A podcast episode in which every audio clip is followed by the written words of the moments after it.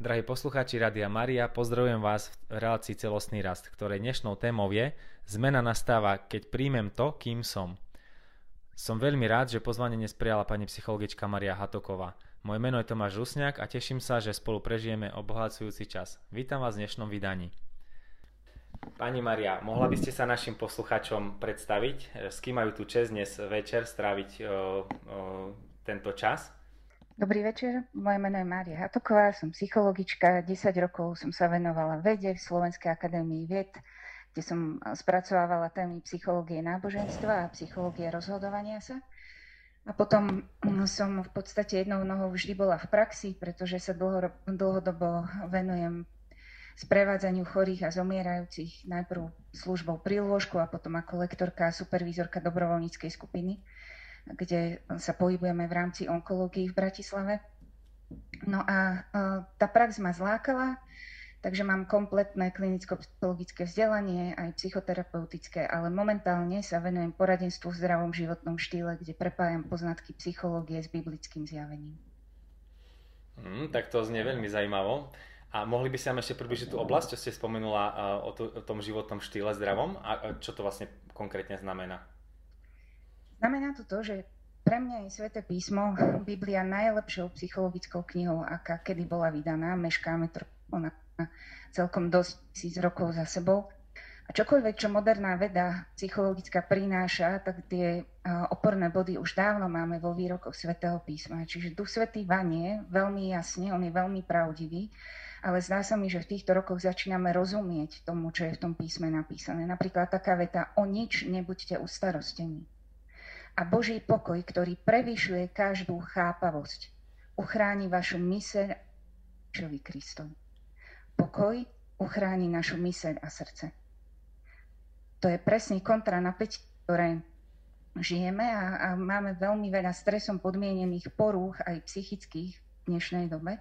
Čiže ak by sme zostávali v pokoji, ktorý prevyšuje náš rozum, a to je ten Boží pokoj, tak by sme boli praví na mysli, aj na tele, a mali by sme dobrý život. A to je ten well-being.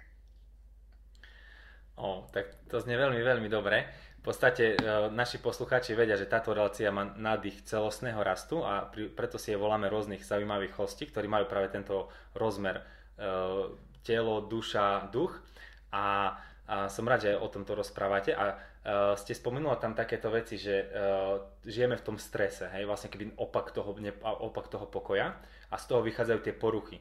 S čím tak najčastejšie možno vy sa stretávate, s akými, čo tak najviac prevláda dnešnej spoločnosti? Na to, aby som mohla povedať, že čo prevláda, by som potrebovala dáta, ktoré nemám. Ale s tým, s čím sa ja stretávam veľmi často, je práve to spektrum um, úzkostno-depresívne. A to je to utekanie do minulosti, kde sa nám viažu nejaké zraňujúce zážitky. Tam tá naša životná energia a teraz to nemyslím v žiadnom nejakom preexponovanom zmysle, my máme istý balík toho, čo vládzeme. A keď nám to veľmi uteká do minulosti, lebo nás tam zdržiava nejaké zranenie alebo trauma, tak my nevládzeme žiť naplno tu a teraz. A opačne, na druhej strane, ak veľmi utekáme do budúcnosti a žijeme v čo ak a čo by sa mohlo stať, tak ja si vyčerpávam tú silu, ktorú mám pre tento deň.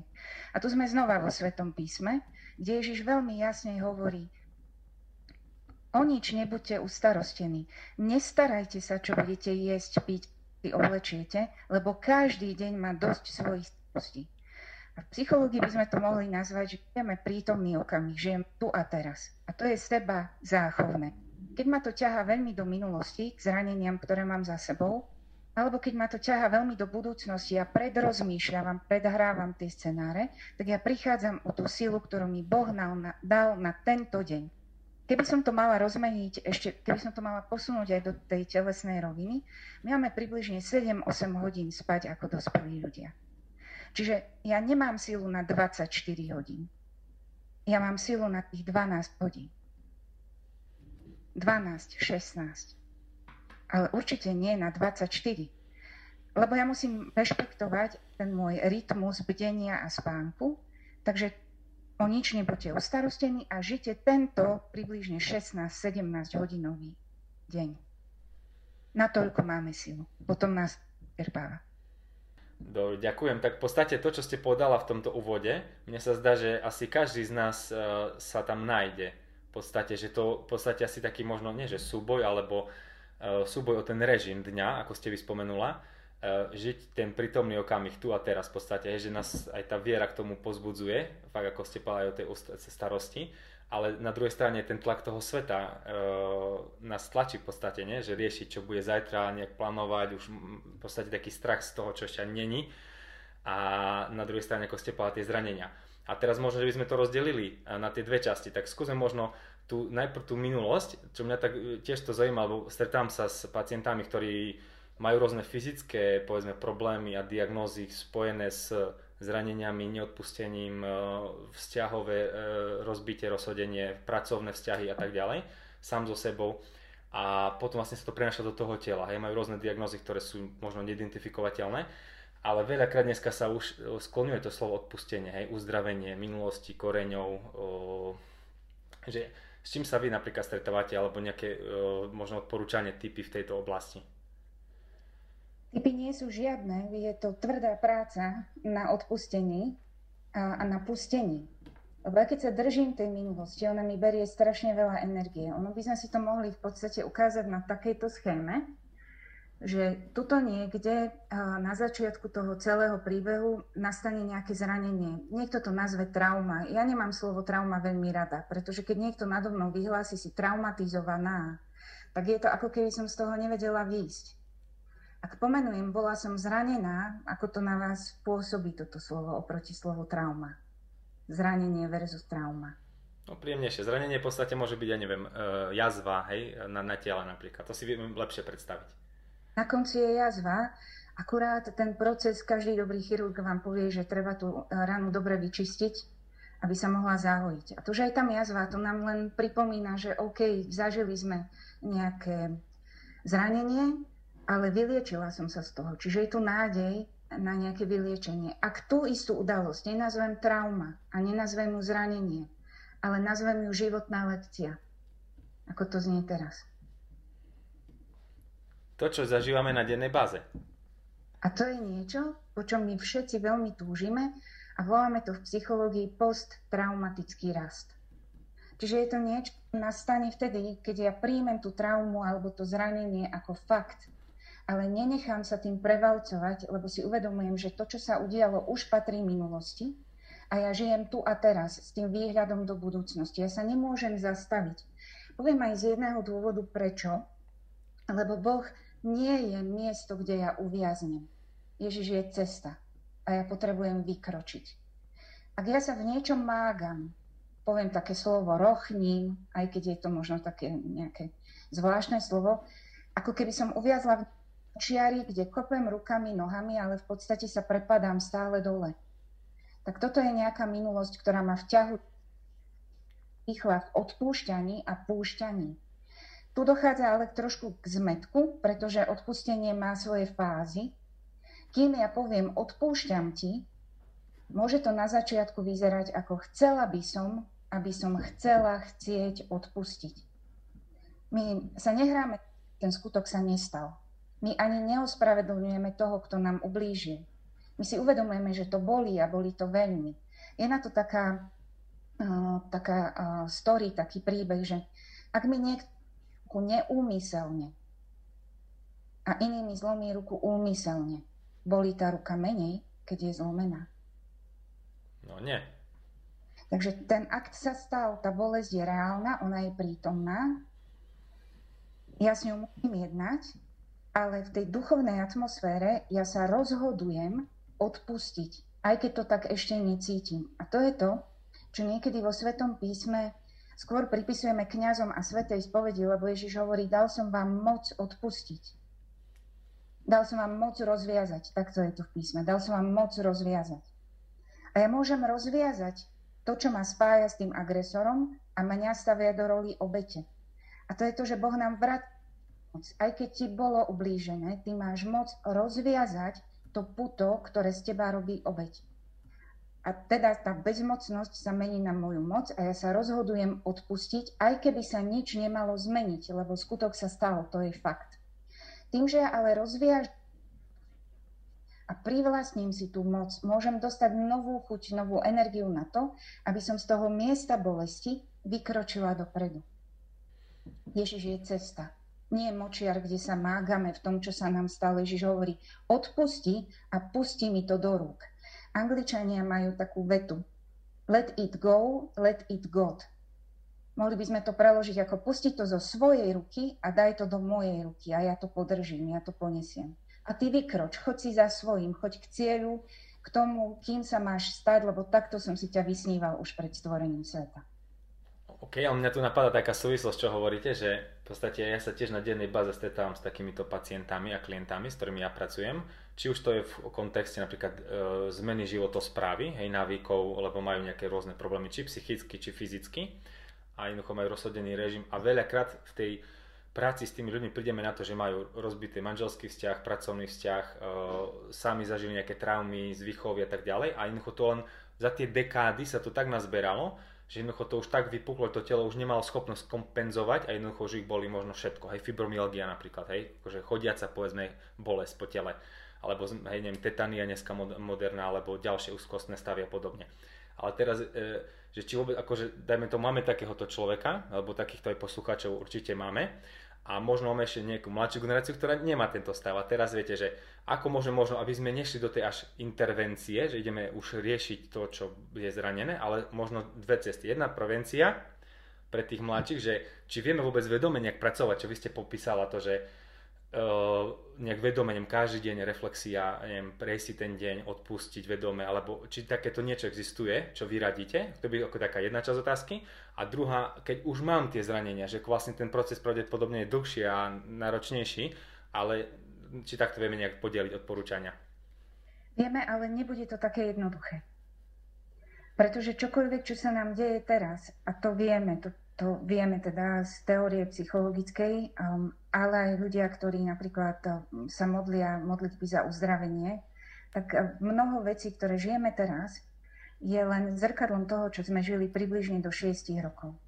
Takže my pírujeme nejaké vzorce v živote, ktoré sa začali oveľa, oveľa skôr, v čase, kedy som bola ešte len dieťa a potrebovala som prežiť doslova prežiť v tej rodine, do ktorej som bola zasadená, v tých vzťahoch, ktoré boli okolo mňa. Či sa diali tie veci v domácom prostredí, v škôlke, v škole, pretože tie, nazvíme to znova, tie zranenia, máme už z tohto ranného veku. A tým, že sme potrebovali prežiť, tak my sme si vytvorili nejaké vzorce v tom prežívaní našom a v správaní. Niekedy sa to až podobá na rituály že musím niečo urobiť, aby sa nestalo niečo. Lebo keď som to vtedy urobil, tak sa to nestalo, alebo keď som urobil niečo iné, tak sa to stalo. Takže je taká trošičku magickosť v tom myslení. A celé vlastne psychológia vedá o prežívaní a, o prežívaní a správaní a o seba regulácii prežívania a správania. Čiže my sa pozeráme na to, ako sme sa správali a prežívali tie veci, keď sa nám diali krivdy v živote už v tomto rannom detstve a mohli vzniknúť aj neskôr v živote. Môže sa to stať, ale nejaké to spojenie nájdeme v tom rannom detstve. Prečo? Sme nemali kapacitu rozumieť tomu, čo sa nám deje a nemali sme nástroje, ako, ako sa správať v takých situáciách. Čiže my sme napríklad boli poslušné deti, lebo sme nechceli zarmútiť rodičov, od ktorých náš, náš život bol závislý. Aby sme mali strechu nad hlavou, stravu a nejaké oblečenie a pár ale ja si tú poslušnosť, takúto boja dnes do vzťahu k šéfovi v práci napríklad. Takže ja mám pocit, že vyháram z práce, alebo problémom je šéf, ale ten vzorec v správaní začal oveľa, oveľa skôr. Alebo to bola pani učiteľka v materskej škole, alebo to bol učiteľ, alebo nejaký spolužiak, ktorý bol veľmi výrazný, nazveme to dnes ako šikana. A ja som sa prispôsobovala niekomu, kto bol nado mnou. A robím to doteraz a nájdem si manžela, ktorý je autoritatívny a ja sa ďalej prispôsobujem. A je to proste nejaký vzorec, ktorý tým životom beží. A toto spôsobuje aj moje vnútorné napätie a moje telo funguje v tom pohodlnom mode a to ma vyčerpáva veľmi. Väčšinou ľudia za nami prídu v stave, kedy je to neudržateľné a chcú tú zmenu. Oni vedia, že on, oni trošičku aj tušia, čo je problém. Tu nie je problém pomenovať, čo je problém. Tá práca nastáva, keď my začíname prepisovať tie staré vzorce v prežívaní a v správaní a hľadáme alternatívy k tomu, ako sme to robili doteraz. A tu máme tiež oporný bod, svätý Pavol hovorí vo Svetom písme, obnovte sa premenou zmýšľania. A toto je veľmi vážna veta, pretože keby sa to dalo obnovou emócií, tak by to tam bolo napísané. Ale keďže je to celé o rozhodovaní, že ja sa denne rozhodujem, čomu o sebe a o svete uverím, tak je to v podstate odborne povedané kognitívna práca, je to moje rozhodovanie sa o myšlienkach, o posolstvách, ktorým o sebe uverím. OK. Uh, a teraz, dobre, a teraz vy ste povedali o tom 10. Teraz si predstav, všetci už máme po 6 rokoch, no a teraz už čo? Ideme, ako mm. meniť tie vzorce myslenia? Mne sa to príklad premieňa na to, že uh, z mojej práce, povedzme, pohybovej, veľká to držanie tela, uh, vzorce pohybové sa vlastne učíme podvedome, vedome do tých 6 rokov sa akože výrazne rozvíjajú. Hej, záleží od prostredia, od tých vstupov, ktoré napríklad rodičia, kružky dali, neviem, škôlka a tak ďalej. A potom častokrát nem prichádzajú skoliózy, čiže už nejaká disbalancia, niečo je, či je vyosené od toho normálu a dnešná populácia detí je na tom horšie ako povedzme naša generácia. Ale teraz viete, to je akoby ten prelink tých vzorcov posturálnych, pohybových, telesných a vy hovoríte tých psychických, neviem, emočných nejakých vzorcov že je vôbec akože možné aj neviem, 30, 40, 50 ročným ľuďom pracovať, neviem, analyzovať tie vzorce svoje, je to vôbec možné? Je to úplne možné, presne tak, ako vy pracujete s telom, to isté sa týka psychiky a toho, ako myslíme. Existuje nádherná veda, sú to posledné roky, možno 10-15 rokov, volá sa neuroplasticita. A cez tú neuroplasticitu my vieme meniť aj návyky. Návyky z vášho ako keby odboru tie posturálne alebo pohybové a zase v tom našom poli tie myšlienkové návyky, čomu o sebe verím. Môžem na tom veľmi pracovať. A ten vzorec, ktorý používa neuroplasticita, je 21 až 28 opakovaní je potrebných, aby vznikol nový návyk. A tri takéto cykly sú potrebné na to, aby vznikol automatizmus. To sa týka aj tela, ale to sa týka aj tej psychiky. Pretože my spružňujeme to naše myslenie a prežívanie. Čiže ja keď som poctivá v tom budovaní nových návykov aj v myslení, že ja nahrádzam staré myšlienky novými myšlienkami, tak za tri mesiace sa mi totálne zmení život. To, čo je nádherné na tejto vede alebo na tomto prístupe, je, že oni naozaj hovoria, že akýkoľvek starý návyk sa dá za tie tri mesiace poctivej práce prepísať. Ale povedzte niekomu, lebo 21 až 28 krát 3, to je 63 až, a teraz dúfam, že sa neseknem, 84 opakovaní. Takže ja niečo musím opakovať 84 krát, aby nastala zmena. A ja to hovorím nie preto, že by sa to nedalo skôr, ale aby sme si uvedomili, že treba vytrvalosť, trpezlivosť, hlavne so sebou v tom procese že to, keď mám nejaký návyk, ktorý je so mnou 30 rokov, sa z večera do rána nezmení. Že je to naozaj zo začiatku drína, keď začnete chodiť do posilky, tak, alebo tancovať, zrazu zistíte, že máte svaly, o ktorých ste netušili, že ich máte, lebo ste ich doteraz nezapájali. A to isté sa týka psychiky. Áno, dá sa to, ale treba vytrvalosť, trpezlivosť a podotknem láskavosť so sebou samým. Potrebujem byť k sebe láskavá. Možno ešte do zátvorky niekedy príde ten blbec.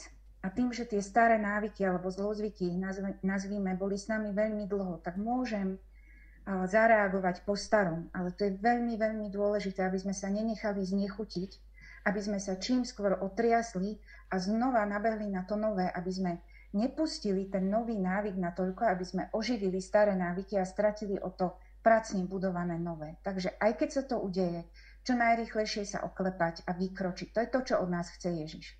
Nenechaj sa znechutiť, kráčaj ďalej, choď ďalej. Pre mňa hriech nie je problém, ja ti odpúšťam. Len sa nevrac neustále k tomu, aký ty si biedný a nehodný a neschopný, lebo my si zlorečíme v tej chvíli. My nad sebou prehlasujeme tie zlé veci a to zabraňuje tej pozitívnej zmene.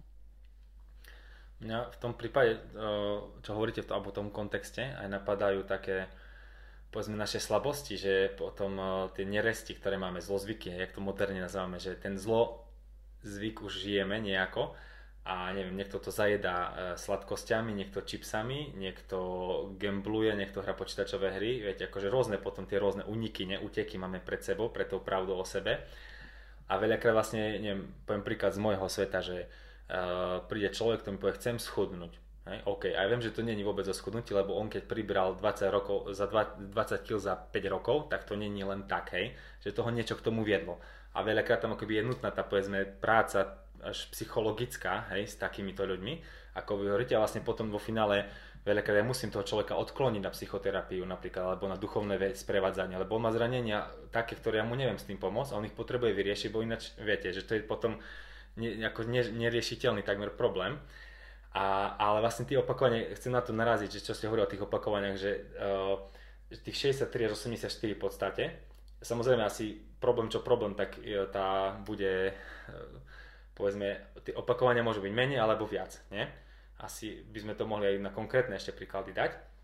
Ale ja, moja skúsenosť je, že ľudia, aj keď im ich povzbudíte, ich, o, dáte im nejaké odporúčania, aj, aj vy asi nie ste každý deň s tým človekom v kontakte, máte nejaké konzultácie a tí ľudia v podstate vydržia pár dní nejaký možno, hej, a potom ten svet, proste zase ten starý režim, tie veci, akože je to ťažké v takomto povedzme svete udržiavať. Čiže máte vy nejaké také vyskúšané svoje rady, typy?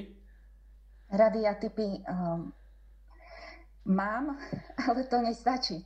Pretože my dokážeme tú zmenu podstúpiť iba vtedy, keď máme nejaký cieľ. A keď ja rozumiem tomu cieľu, tak ja dokážem ako keby prekro- prekročiť ten svoj tieň, tak toto hovoríme. A svätý Pavol hovorí, um, bežím k cieľu. A to je to povolanie, ktoré mám v Ježišovi Kristovi. To je to, čo čítame, že ja som si ťa už pred stvorením sveta vyvolil. A spievam tebou pieseň chvál nad každým z nás. Boh spieva, čítame to v Sofoniášovi v 3. kapitole, pieseň chvál. Nie je to slovenský preklad, je to anglický preklad, ale tam doslova sa spieva, že, alebo píše teda, že Boh nad nami spieva piesne chvál. Čiže každý z nás má nejaký rytmus. Každý z nás má nejakú osobitnú melódiu. A keď ja počúvam viac svet ako Boha, a keď načúvam viac tomu, do čoho ma tlačia ľudia okolo mňa, ktorí sú úplne iní ako ja, aj napríklad fyzicky viac alebo menej vládzu, to isté je psychicky zaťažiteľnejší viac alebo menej, keď ma niekto tlačí alebo spomaluje a nerozumie môjmu rytmu a ja si nerozumiem tiež, tak tu je ten priestor na to seba spoznávanie. A áno, potrebujeme vlastne pravidelného sprievodcu, ktorý by nás konfrontoval na začiatku s tým, že no tak ako sa ti dá posledný týždeň, dva.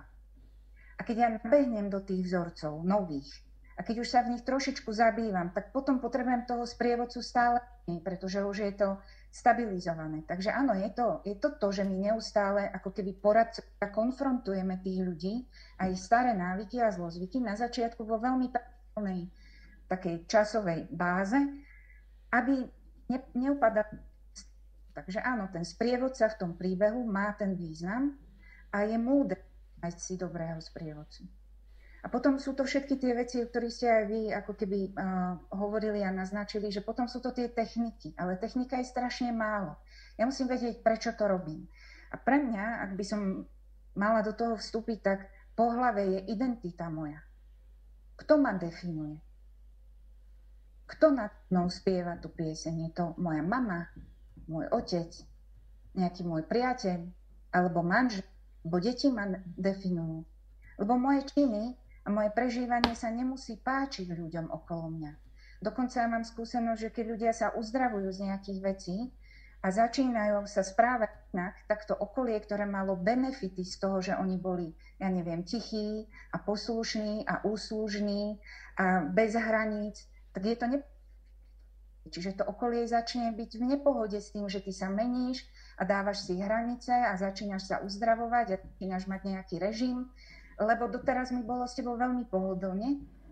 Môžem povedať, že parazitoval som na tom, že sa tebe nedarí, aj keď je to možno veľmi silné vyjadrenie. A teraz zrazu ty začínaš sa uzdravovať, spevňovať, začínaš byť sám sebou, no svet na to reaguje okolo nás a nie vždy pozitívne. Tu je veľmi dôležité vždy si predstaviť, že vedľa toho človeka, s ktorým sa bavím, stojí Ježiš Kristus. Prečo? Pretože Ježiš presne vie, kým ja sa mám stať. A znova sa opierame o Svete písmo. Boh hovorí, ja som si ťa už pred stvorením sveta vyvolil. Ja som si ťa predmyslel. Ja ťa milujem láskou od vekov. V dlani ťa mám napísaného. Ja viem, kto si a viem, kým sa máš stať. A svet ťa krúti, pretože na rozdiel, ktorý o nás vie, ľudia okolo nás majú predstavy o tom, kto sme. A keď ma niekto tlačí do svojej predstavy, tak ja sa nestávam tým, kým ma Boh chce mať. Ja sa stávam razom predstav ľudí okolo mňa a to je zničujúce, lebo my to vo vnútri cítime, že to nekorešponduje s tým, ako to ja v najhlbšom mojom vnútri žijem, prežívam, túžim. A toto je veľká, veľká pasa. Čiže je to vec identity. Či ja som tohto, tohto, tohto človeka, alebo som Božia. A keď som Božia dcéra, tak idem za hlasom toho, ktorý ma utvoril a vysníval už pred stvorením sveta. A ja sa stávam tým, kým sa mám stať. A to má byť môjim cieľom. A keď sa vrátim veľmi stručne k tomu prejedaniu, chce, aby, chce Boh, aby som mala nadváhu, veď to ma spomaluje. Spomaluje ma v tom, aby som robila to, čo Boh odo mňa chce. Aby som tu na zemi budovala Božie kráľovstvo. Chce Boh, aby som nespala to všetci vieme, keď, a, a nejdem ani do toho, že nejaké oslavy, svadby alebo pretiahnutie počas letných nocí, ale to je o to, že ja sa systematicky vyčerpávam a že ja nemám silu to Božie kráľovstvo, pre ktoré som bola utvorená. Takže vždy, keď idem proti sebe, proti svojmu telu, aj proti svojej psychike, keď sa vyčerpávam a neviem odolávať tlaku sveta okolo mňa, sabotujem Božie kráľovstvo zrádzam tú myšlienku, ktorú Boh do mňa vložil. Čiže nie je len to, že ja sa prejedám sám o sebe. Je tu iný cieľ, že ma to oslabuje pre veľké veci, pre ktoré som bola povolaná a každý z nás. Veľká vďaka. Uh, samého mňa to pozbudzuje a budem z toho určite čerpať. Vy ste hovorili o tom uh, okolí, ktoré vlastne presne, keď ten človek zažíva, že mám už cieľ, chcem zmeniť životosprávu, chcem zmeniť minulosť, chcem odpustiť. A to je jedno, ako, akú vec si dať ako cieľ. Hej, uzdraviť sa ako integrálne, celostne. A presne tak, že narazí na to najbližšie okolie, širšie okolie, kolegovia, jednoducho zrazu začína byť ten čudný, ne? taký ten čudák, hej, že e, príde tak, nosí si, neviem, svoje jedlo, e, ide sa pomodliť možno pomedzi prácu, ide sa prejsť a tak ďalej, ide zacvičiť, ide, hej, že akože začína nové návyky robiť ale ako keby, ja tiež tam vidím ako taký bod zlomu, veľa keby tých ľudí, áno, treba sprevádzať, ako ste povedal, ten, to sprevádzanie, to pozbudzovanie. A, a vlastne keby, veľakrát sa aj zlomia na tej ceste, hej, že ako keby sa tie vzťahy začínajú keby naštrbovať a, s tými ľuďmi, s ktorými sa stretávajú a sa z nich vysmievajú, nie každý to ustojí v podstate. Neviem, obyčajne povedzme, trapný cukor, hej, ale pritom to je vysoká, väčšia závislosť ako kokain a heroín, je cukor, proste viac nám draží tie centra v mozgu. A málo kto si vie tak povedať, o, nebudeme z cukor. A ten, kto to chce, tak sa začne z neho vysmievať, ej, čo tam riešiš, akože čo tam, však to nezvládneš, to nedáš, viete, že hneď sa ideme dehonestovať, hej. A pritom fakt to je také plitké, uh, v podstate úplne, že ten cieľ, ak by ste tu povedali, ten duchovný, ten akože príprava do väčšnosti vlastne hej, je ten náš hlavný cieľ, dobre sa pripraviť Uh, ale neviem, či vy v tomto smere akože, ne, nechcem zase, že tip alebo radu, uh, alebo akože ako pre, možno predísť, alebo ako, ako vydržať, hej, tu, uh, že už som začal, chcem, mám, aj spre, mám niekoho, kto ma sprevádza, neviem, psycholog, kňaz, terapeut, nutričný poradca, to je jedno, niekoho už som si našiel, priateľa super, ktorý týmto napríklad prešiel, hej, a ako, ako to udržať? Jednoducho, ja si potrebujem um, postaviť tú prioritu. Ak je pre mňa prioritou uh, Kristus a zdravé telo, zdravá myseľ, zdravý duch, tak ja to nemôžem nerobiť. Ja to nemôžem nerobiť. A Ježiš je jasný, on je absolútne jasný. Opustíš matku, otca, priateľov, opustíš vlastné deti, pretože niekedy nás to tak zväzuje a zdržiava, nemyslím teraz deti do troch rokov, ani do 18, ale myslím napríklad na ľudí, ktorí sa konfrontujú so svojimi dospelými deťmi um, a ťukajú, nám na čelo, ťukajú si na čelo, keď nás vidia kolegovci a tak ďalej. Tu je problém iný, že my sa stávame zrkadlom pre tých ľudí. A že oni zrazu začnú vidieť, že aha, ty žiješ inak. A tá naša inakosť provokuje. A, a ja, my máme byť iní. My nie sme z tohto sveta. My sme v tomto svete, ale my nie sme z tohto sveta. A to je práve ten oheň, to svetlo. A, a svetlo tmy nepríjmajú. Čiže v akomkoľvek zmysle, keď ja sa snažím očisťovať od niečoho, čo je ťažké, tak ja, moje svetlo sa rozjasňuje a som trňom v oku tým, ktorí žijú v temnote. A už nie je to akákoľvek, či je to v otázke stravy, životného štýlu, myšlienok, duchovného života. Takže my tu máme byť a žiariť a máme žiariť natoľko, aby aj ten svet chcel byť taký, ako sme my.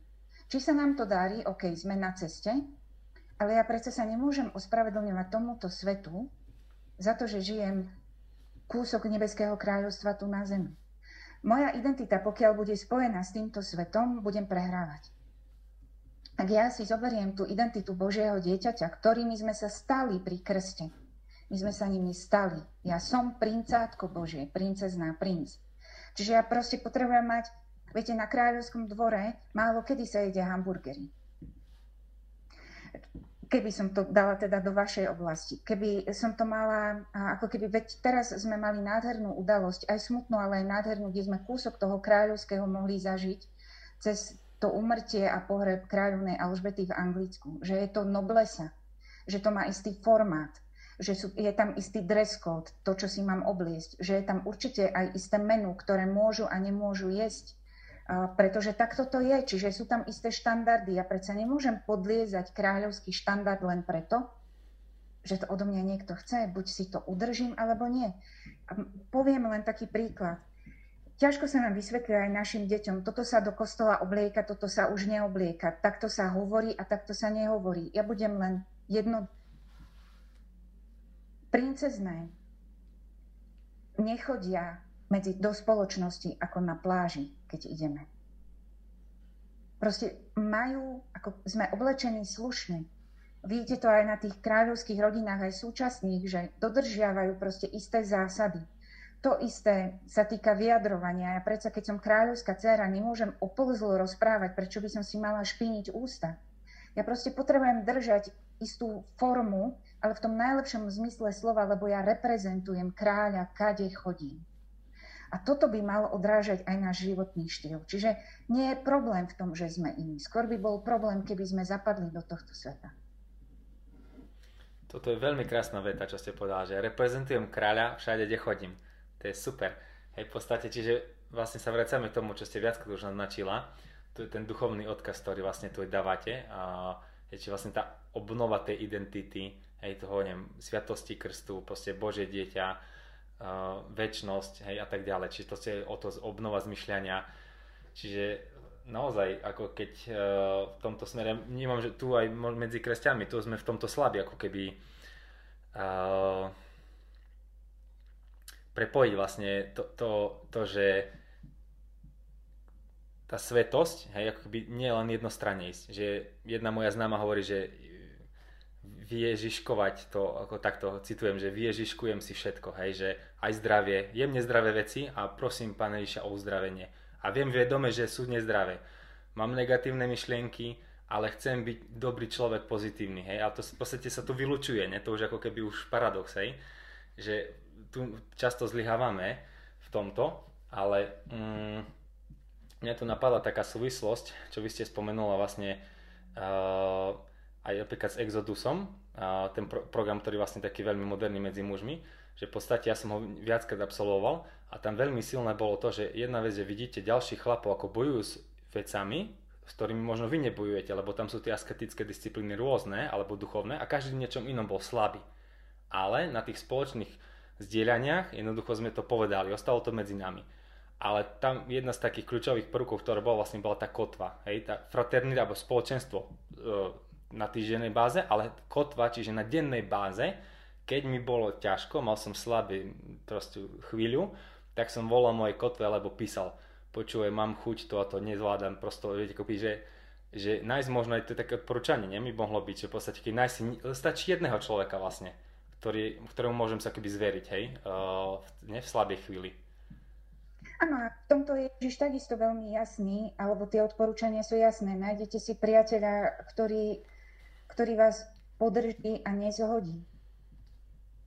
A to, tu tiež musíme byť veľmi rozumní. Ak máme okolo seba negatívnych ľudí a budú nás zahadzovať dole, tu nejde o to, že si budeme um, nejaké medové motúziky ťahať po podfúzii. O to vôbec nejde. Tu ide o to, že mi povie v pravde, ale v láske, pretože my sme všetci na ceste, ešte raz to poviem, sme na ceste. My potrebujeme z kroka na krok kráčať, mať trpezlivosť aj s tým, že nie, nejdú veci vždy jednoducho. Každý, kto sa štveral niekde do hôr na vrchol alebo putoval po nejakej púti do cieľa, vie, že boli krízové momenty, kedy sme mali pocit, že to zložíme, že už sa nikam nepohneme. Ten cieľ nás tiahne. Ja, ak mám dobrý cieľ, tak ja pôjdem, hoci z kroka na krok. Sú úseky, kde ideme rýchlo, sú úseky, kde ideme pomalšie, ale určite, a k tomu teda len chcem pritakať, že je lepšie, keď sa to ťaha vo dvojici lebo nie je dobre človeku samotnému. Preto napríklad aj v psychológii máme podporné skupiny, či pacientov alebo rodinných príslušníkov, ak má niekto problém.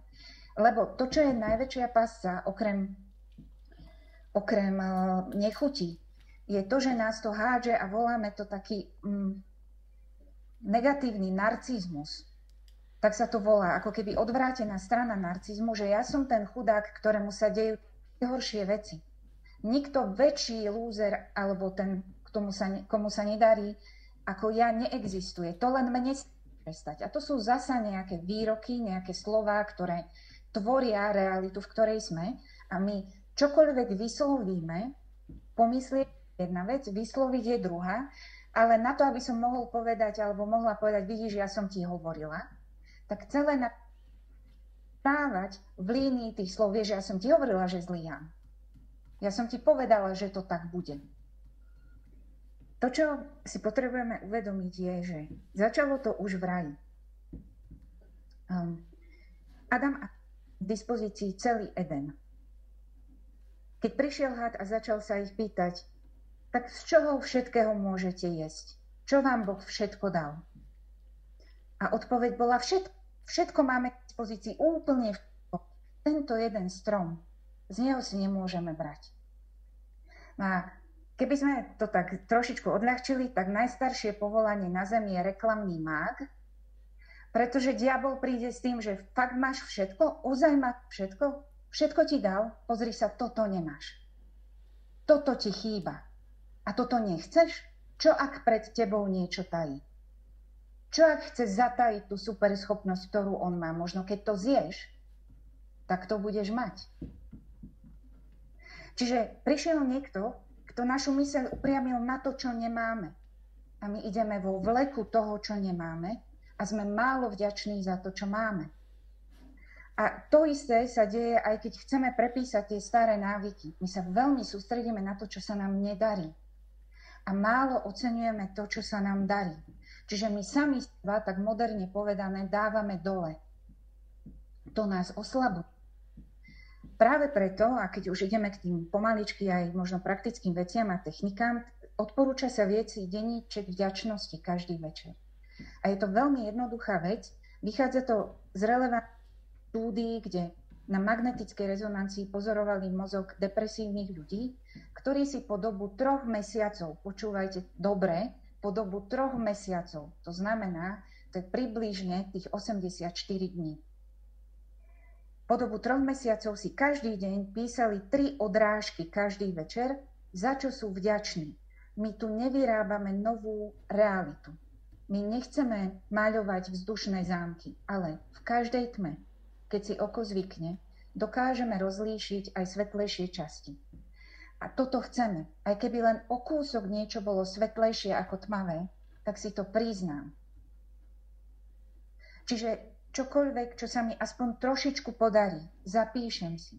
A keď to robím dostatočne dlho, začínam si uvedomovať, že v tom všetkom, čo mám pocit, že je čierne, sivé, nestíham, nevládzem, neviem ovládať, sú 1, 2, 3 body, ktoré sa aspoň zľahka podarili. A môžem byť za to vďačný. Čiže ja dávam kredit dobrým veciam. Ja si ich nevyrábam, iba ich priznám. Mňa tu napadá vlastne, čo mnísi napríklad dlhé storočia robia, tá napríklad ignaciánska alebo benediktínska technika, hej, uh, tie reflexie, alebo teda ráno predsavzatie, na obed reflexia z dopoludnia a večer z celého dňa, ako keby, hej, že tam ten ignaciánsky napríklad to mnohí posluchači poznajú aj z radia, aj z duchovných možno obnov cvičení.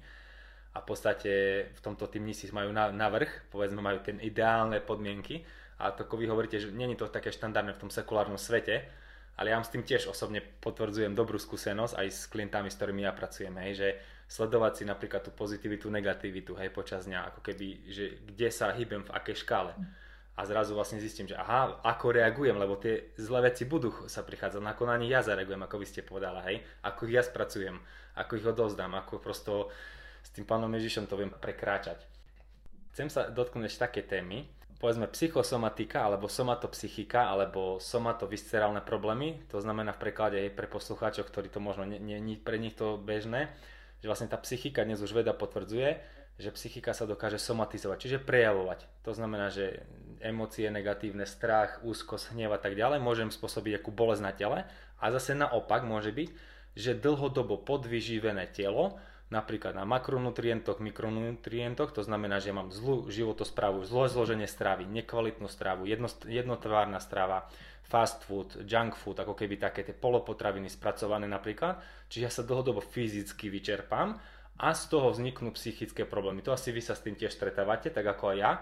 A jednoducho tu by som chcel túto tému otvoriť, lebo ja mám veľmi veľa klientov, tak ako vieme aj vy, e, v týchto kombináciách aby sme možno tu na tak ne, generálne po, mohli ne, pár vecí pozbudiť poslucháčov, na čo si dávať pozor. Možno z vašej strany by som tak rád uh, počul, že ako zo psychologickej strany, že na čo vy naražate na tie slabé miesta. Veľmi je to široko postavené v zmysle, uh, je to veľmi individuálne, ale to, čo vieme, čo vieme, je, že máme tri druhy mozgu. A to je mozog hlavy, mozog srdca a mozog gastrointestinálneho traktu. A my keď sme v emóciách akýchkoľvek, tak vlastne ktorákoľvek z týchto oblastí sa môže prejaviť emocionálne. Preto máme veľa ľudí, ktorých bolí hlava ako, ako prvá vec, sú migrenózni. Máme ľudí, ktorí skôr idú cez to srdce, cez to búšenie srdca alebo, mm, alebo pocity zvierania na hrudníku. A potom máme ľudí, ktorí reagujú gastro, um, gastro oblasťou. Um, Doplnite ma, lebo ja som tu teda za tú vyššiu, vyššiu vrstvu nad telom, ale vieme, že v čreve sa vylučuje a v podstate sa spracováva serotonín, ktorý je veľmi potrebný preto, aby sme vedeli byť emočne balansovaní, čo sa týka depresia a úzkosti. Takže tá strava a, a vôbec aj to, že máme veľmi veľa intolerancií dnes, spôsobuje aj to, že inak reagujú ľudia na emócie, ktoré prežívajú. Takže toho serotonínu sa zdá, že je málo a že ho treba doplňať. Druhá vec je ale, že uh, keby sme išli zase do um, filozofie púštnych otcov, je veľmi ťažké rozlíšiť, čo z toho celého uh, je to fyzické, psychické a čo je tzv. lenivosť. A možno o tom by sme sa mali baviť takisto v týchto kontextoch, že ja viem, čo by som mal.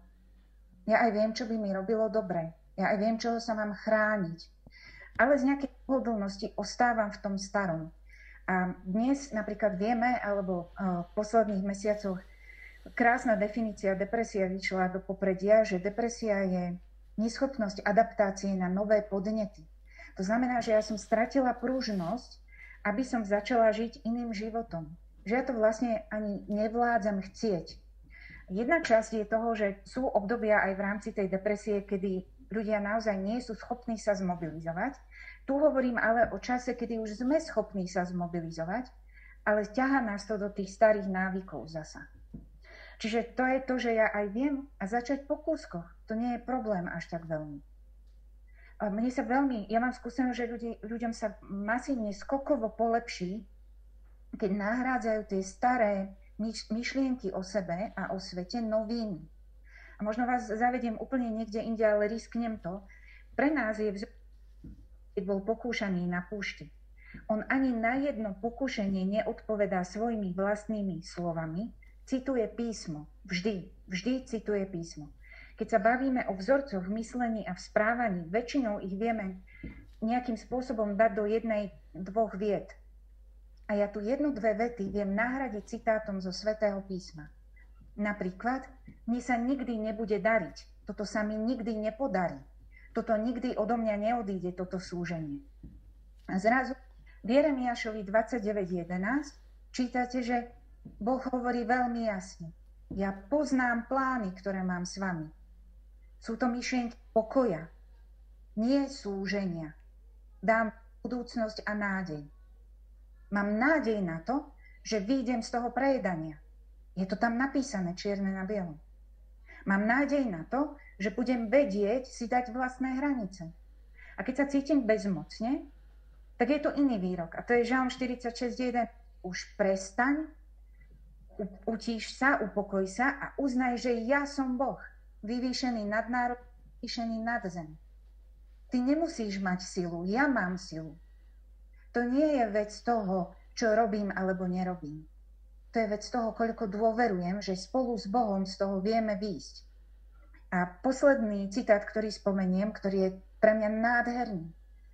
A, a v podstate ukončím túto moju reč, čo na začiatku, že v Žalme 91 v 14. verši čítame, pretože sa ku mne pritúlil, vyslobodím ho. Ujmem sa ho, lebo poznám moje meno. Poznáme meno, ktoré je nad všetky iné Ježiš. A Boh nechce, aby sme toľko robili. On chce, aby sme s ním boli. Pretože my sme uzdravovaní v Božej prítomnosti. A to je jedna z možností, ako vychádzať aj z týchto somatopsychických a psychosomatických vecí. Vojsť do pokoja. Vojsť do pokoja na 20-30 minút.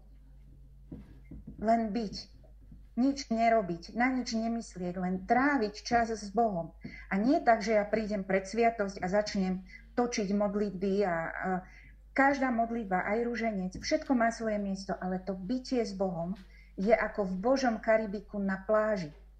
Páter veľa že eucharistické slnko nás uzdravuje a preniká do každej bunky nášho tela. Takže Eucharistia nás uzdravuje na bunkovej úrovni.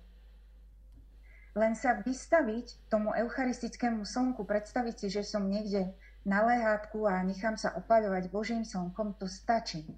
A vy vysvetlíte to, čo sa deje na tej neurohormonálnej a, a svalovej úrovni, ale my vlastne prepíname ten stresový mod do toho oddychového modu tým, že vypustím myslenie, tým, že vypustím robenie čohokoľvek. My nie sme ľudské robitosti, my sme ľudské bytosti.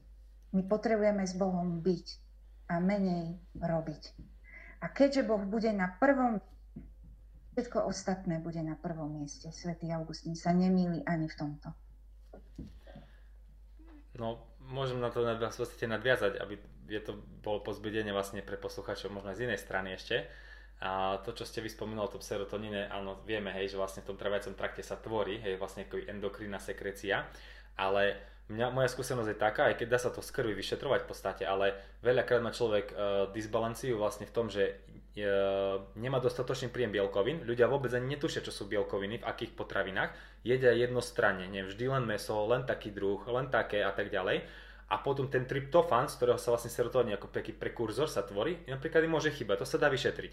A potom majú akože tam najzásadnejšie, že ako vy ste povedali, tie biorytmy, čiže majú spánok rozbitý, čo veľmi vplyvá na sekreciu potom svetelné žiarenie, napríklad dlhé, dlhé vystavovanie sa do noci modrému svetlu, umelému osvetleniu, hej, ako by sme veľmi málo na dennom svetle a to akoby tiež veľmi vplyvá. A potom vlastne tie nervové impulzy a tie vzruchy a tá regulácia, potom vlastne chuti do jedla, nálady, telesné teploty, uh, krvný obeh, proste ďalšie, ďalšie veci na to, hej, peristatika, čiže trávenie, nevoľnosť, prosto možné rôzne symptómy, vlastne len z takého jednoduchého, z také jednoduché veci vychádzajú ale v podstate, čo mne sa darí, lebo to mohli by sme vedecky tu rozvíjať do široka, ale ako keby úplne, že ako vy ste povedali, že už nič nové nevymyslí možno veda, len potvrdí, čo pred nami už dávno pán Ježiš povedal a e, mnísi a pustovníci prosto žili. A mne sa darí, e, keď ľuďo, ľudí vlastne nastavím na ora et labora. Modli sa a pracuj. Pomalý čas, rýchly čas. Kairos, chronos byť, hej, tu, mať 5 minút, ja učím aj príklad, e, používam tú techniku, aj keď ma, niekto má bolesti chrbta, ja ho príklad opravím manuálne, opravím mu, hej, uvoľním mu štruktúry, meké tkaniv a tak ďalej, ale dám mu cvičenia na domácu úlohu a najideálnejšie riešenie nie že človek večer príde 30 minút cvičiť, to je ako z modlitbou, ako so všetkým, lebo väčšinou nevinde mi, nestíham ddd, ale ja ich učím každú hodinu 3 minúty, 5 minút. A to je to, čo funguje a tí ľudia, ktorí toto dodržiavajú, sa majú brutálny progres. A keď učím tých ľudí, OK, nauč sa cvik potom daj si do toho, máš ten svoj pokoj, hlboko dýchaj, daj si tam nejakú myšlienku, buď len v tichu. Viete, že veľa ľudí pom si vie vytvoriť tie podmienky, aj v práci napríklad. Hej, že ako keby na to spomalenie, na to stišenie. Hej, a že ako keby pre, prelínať uh, ten rýchly čas pomalým. Napríklad neviem, v Amerike už veľa firiem na to postavilo vlastne to, že dávajú prestávky po 90 minútach svojim pracovníkom na 30 minút dokonca, lebo zistili, že oni vo finále majú vyšší výkon, ako keď 8 hodín do nich bušia. Hej, že jednoducho akoby, to je zase akoby šir, širší rozmer, ale akože vrátim to späť do toho, že ako by ste povedali, pokoj, čiže ten ora et labora, hej, že pomalý čas, zastaviť sa, Hej, a jednoducho tie, aj tie žľazy, aj tá sekrecia vlastne proste akoby bude, sa obnovuje v tom tele, aj tá chemia v podstate tela by sme mohli povedať. Ale, ale, čo chcem počiarknúť, že fakt to telo, keď nemá tie zložky, no nemá z čoho to budovať, nemá to z čoho tvoriť. Hej, takže to by bolo možno na reláciu o vyžive, ale uh, zásade akože myslím, že je to vysvetlené. Áno, je to tak, ja to chcem len potvrdiť, že naša práca uh, v tej psychológii je v podstate nadstavba nad to telo. Čiže keď nemáme dobre to telo v poriadku vybalansované, dovyšetrované, nastavené, tak tá nadstavba sa robí veľmi, veľmi ťažko. Takže musíme, pokiaľ sme v tele, musíme ctiť to, že telo je báza, potom je tá nadstavba tej psychiky a potom je ten duch. Dá sa ale na to pozrieť aj z presne opačného pohľadu, že myšlienka tvorí emóciu a emócia ovplyvňuje telo. Čiže keď moje telo sa dostane do napríklad panickej úzkosti, ale ja prehlásim nad sebou, že aj v tejto situácii Boh má moc nad každou bunkou môjho tela. Moja emócia sa ukľudní a tou emóciou aj to telo. Znova, my potrebujeme vedieť, že to trvá nejaký čas, že to telo reaguje približne po 15 až 20 minútach. Že kým doznie ten vzruch, tak potrebujem byť trpezlivý a láskavý. Problém je, že my sa dostávame do vyčerpania vtedy, keď to vyzerá ako sloníky, ktoré sa držia za chvosty že prichádza séria vzruchov a prepadov. Znova vzruch a prepad. To, čo je najideálnejšie pre nás, je robiť malé vlnky okolo stredu. Primeraná záťaž, primeraný oddych. Primeraná záťaž, primeraný oddych. To, keď ideme veľmi vysoko, koledujeme si o to, že sa veľmi vyčerpáme. A tie výšky a prepady pre život kohokoľvek z nás ľudí sú nedobré. A má to svoje následky. Takže to celé je vlastne držať si ten zlatý stred mm, aj v tom duchovnom živote, aj v tom psychickom živote, ale aj v tom režime. Podstate uh, som rád, že sa tu spájame vlastne, že aj, aj naši poslucháči verím, že vnímajú ten rozmer, že jednoducho fakt, ako vy ste spomínali, že ten, to telo je chrámom Ducha Svetého, že telo je chrámom Ducha Svetého a ten chrám je svetý, v podstate my máme povinnosť sa o neho starať, tá starostlivosť o telo je povinnosťou v podstate našou a v tom tele je samozrejme tá duša, tá psychika, ako keby viete, že vlastne tá integrita, je vlastne toto, toto akože chýba, preto vlastne aj, aj my sa tu možno teraz bavíme a verím, že posluchači budú pozbudení a budú vnímať možno aj svoj problém a budú hľadať riešenie. V podstate blížime sa do záveru dnešnej relácie. Uh, je to veľmi zaujímavá téma, mohli by sme pokračovať ešte ďal, ďalšiu hodinu. Ale uh, máte, Maria, niečo tak možno na záver, nejaké shrnutie, nejaký sumár, čo, taký záverečný odkaz poslucháčom? Mám. Budem vychádzať z podobenstva o marnotratnom synovi, ktorý sa vracia k otcovi v handrách. A keby sme mali trošičku rozumieť tomu, čo sú handry, tak by sme to mohli opísať ako odmietnutie, opustenie, hamba a vina. To je to, čo nás drží v zajatí tých zranení našich.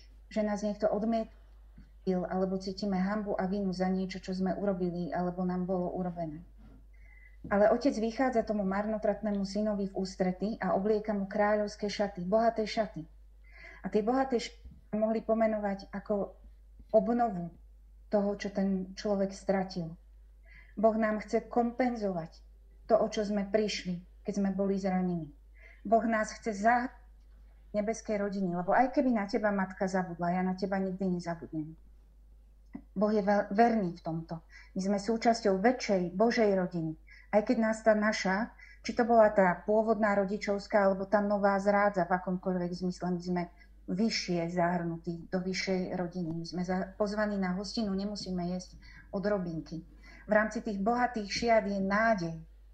v rámci tých bohatých šiat je to, že Boh nás chce znova stabilizovať a potvrdiť v tej identite Božích detí. A chce nás posilniť, chce nás spevniť. A tu sa znova prelína to, že keď ja nemám tie vnútorné veci pevné, povieme to tak moderne, že brušný kór, keď nemám pevný tie vnútorné brušné svaly, tak sa mi rúca celá postava.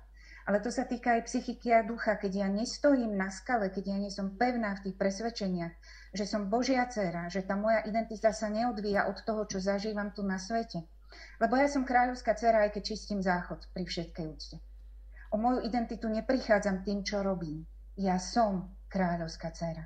A toto bytie, táto istota mojej roli kráľovskej dcery mi nikým a ničím nemôže byť zobratá, pokiaľ to ja nedovolím. Takže je to o mojom rozhodnutí.